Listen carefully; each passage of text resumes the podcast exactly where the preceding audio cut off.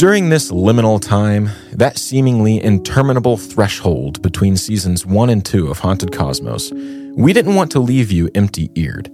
But how do we accomplish this, faithful listener?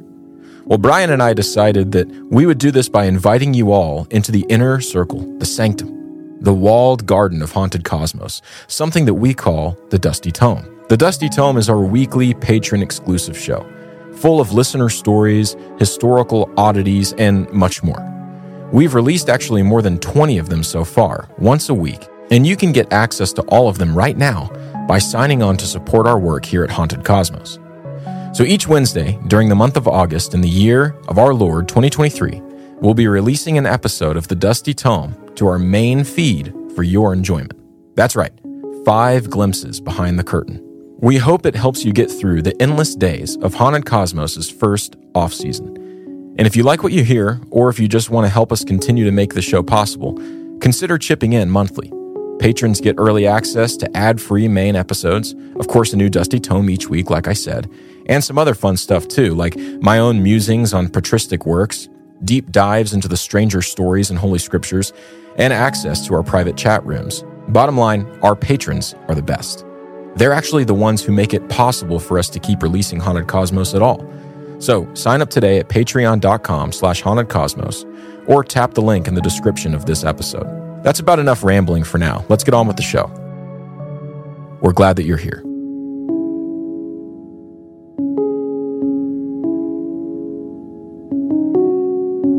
And the episode that you'll hear tonight is an example of something that we like to do with relative frequency on the Dusty Tome and that is to tell you a story that was submitted by a listener of the show or a patron of the show. And tonight is probably the creepiest example of that that I have heard to date. And we've heard some pretty creepy ones, but this one is just on a whole nother level.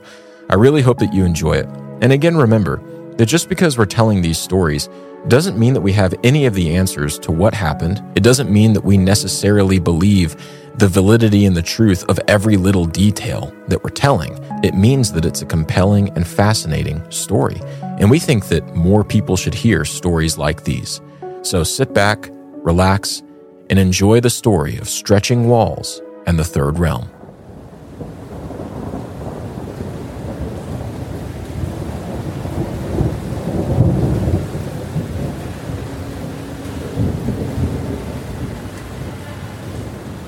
You remember going on some summer camp retreats as a kid? You know, maybe it's a church thing or a school thing, but you spend the day before packing up your bags only to realize at 9 p.m.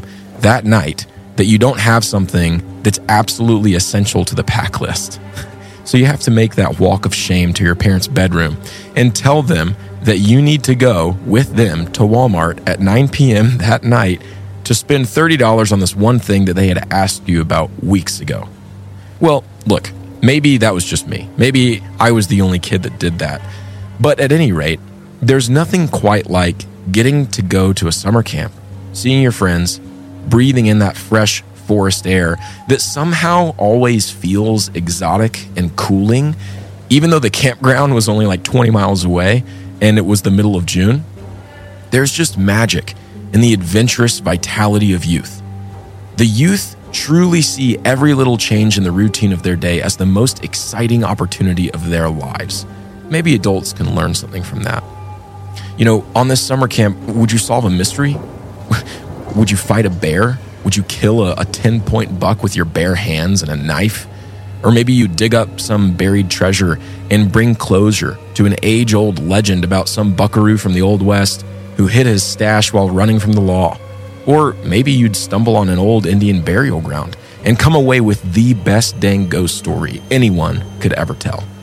Look, I could wax poetic about the nostalgia of summer camp and the high stimulation that it provides to a young boy's mind, but that's not why we're here.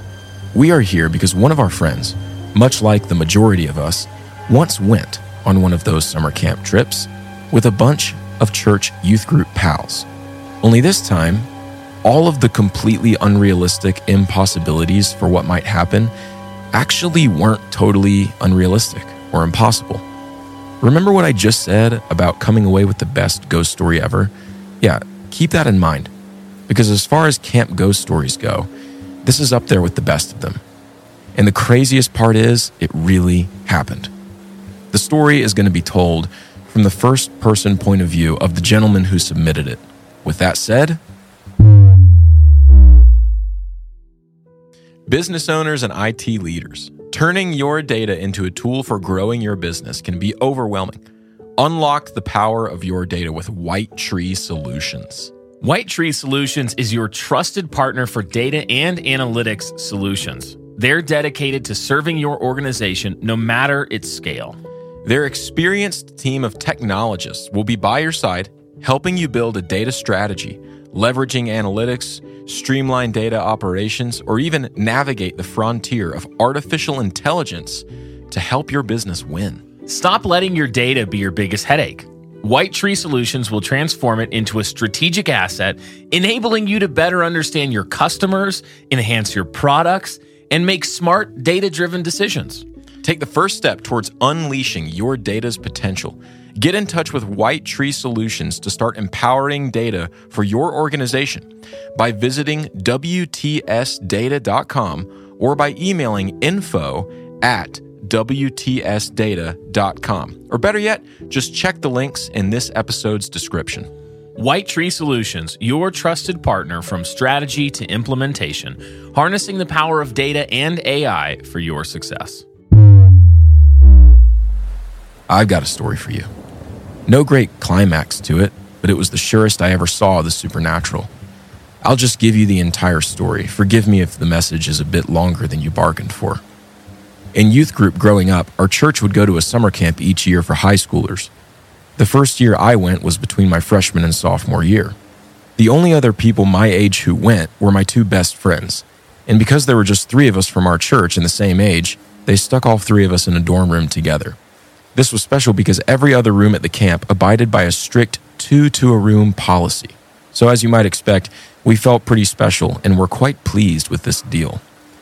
My friends had gotten close with a counselor there who had cultivated a little following among the guys. He was this funny, charismatic, high energy counselor, you know, perfect for our age group. You know, that cool youth pastor type? Even if you didn't have one growing up, you probably knew someone who did. Maybe you were even jealous of him. Anyway, this was the guy.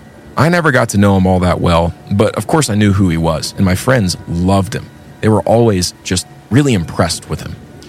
So, look, the camp was five days, four nights. And on the third night, so well into the week, this one counselor that my friends liked so much invited a bunch of guys to his room to hang out. My friends were invited, and I was invited because I was associated with them. Well, of course, they really wanted to go. But I was so exhausted from all the activities of the week, and that day in particular, that I said I'd just stay back and go to bed a little early. I wasn't a monster, though. I gave them my blessing to go.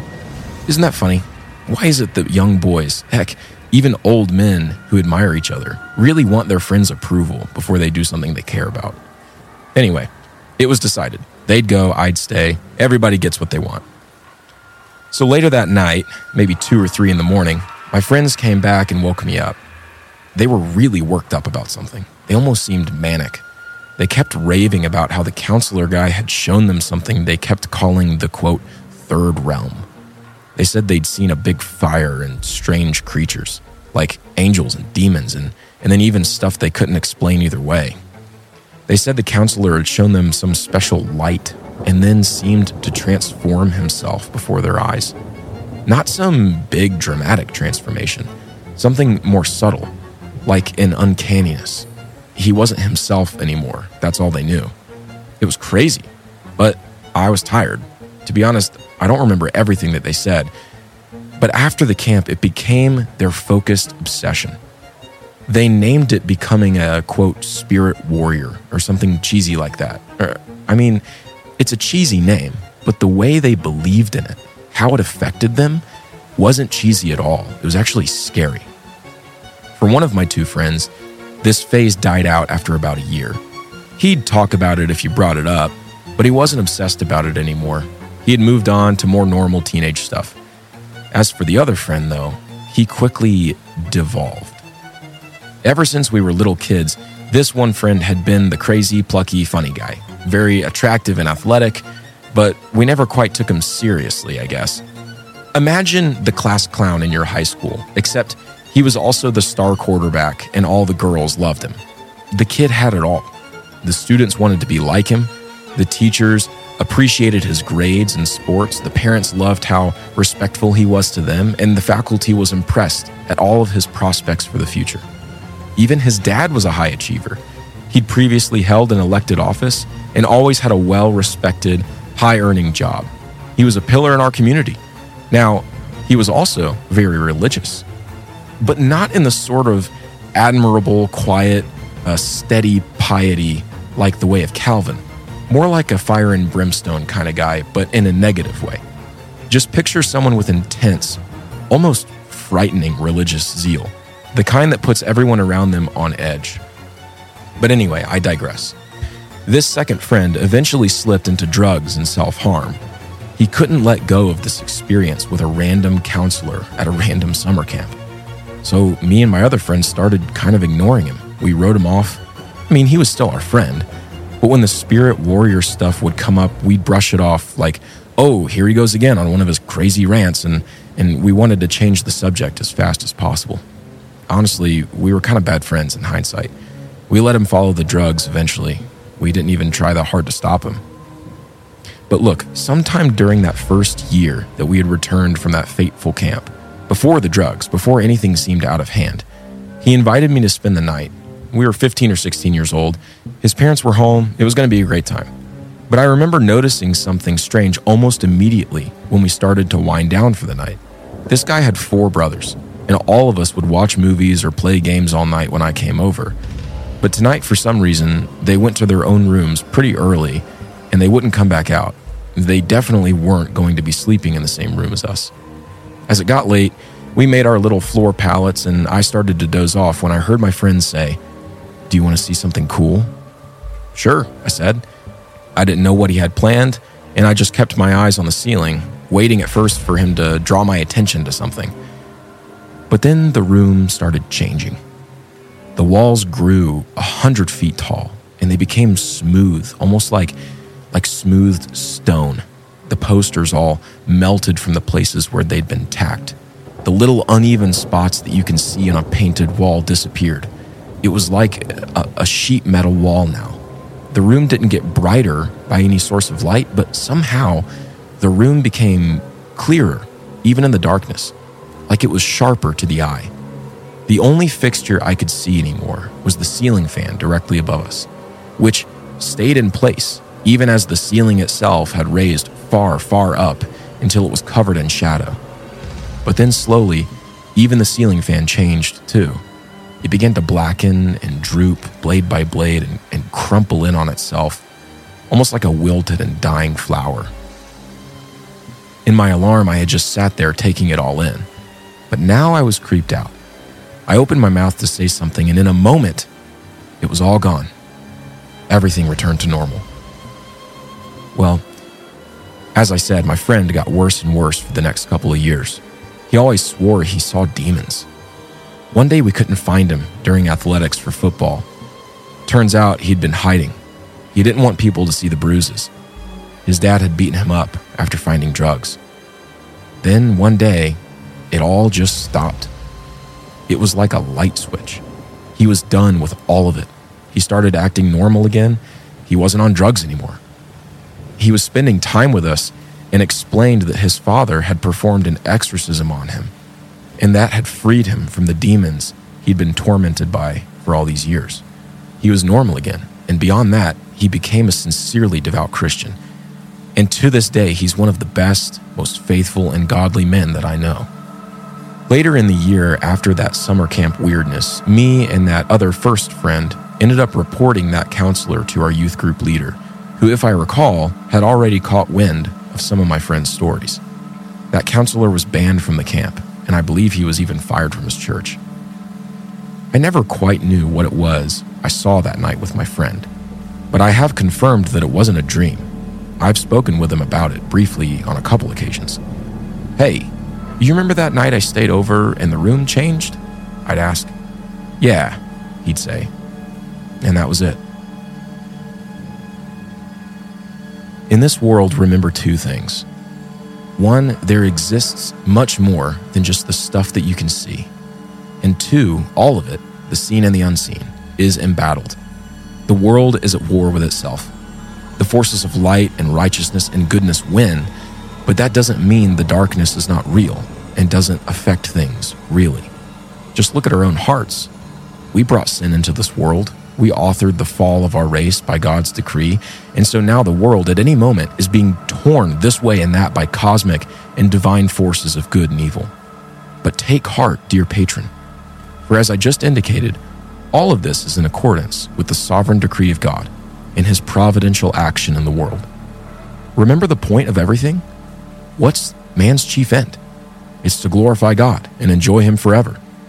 If God is trustworthy, and he is, then we can rest assured knowing that this battle will result in far more glory to God than an obedient Adam and Eve ever could.